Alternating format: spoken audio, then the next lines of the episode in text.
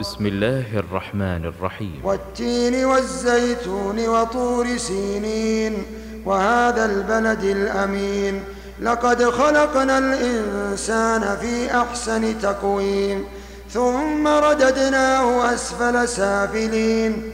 إلا الذين آمنوا وعملوا الصالحات وعملوا الصالحات فلهم أجر غير ممنون. فما يكذبك بعد بالدين أليس الله؟ أليس الله بأحكم الحاكمين؟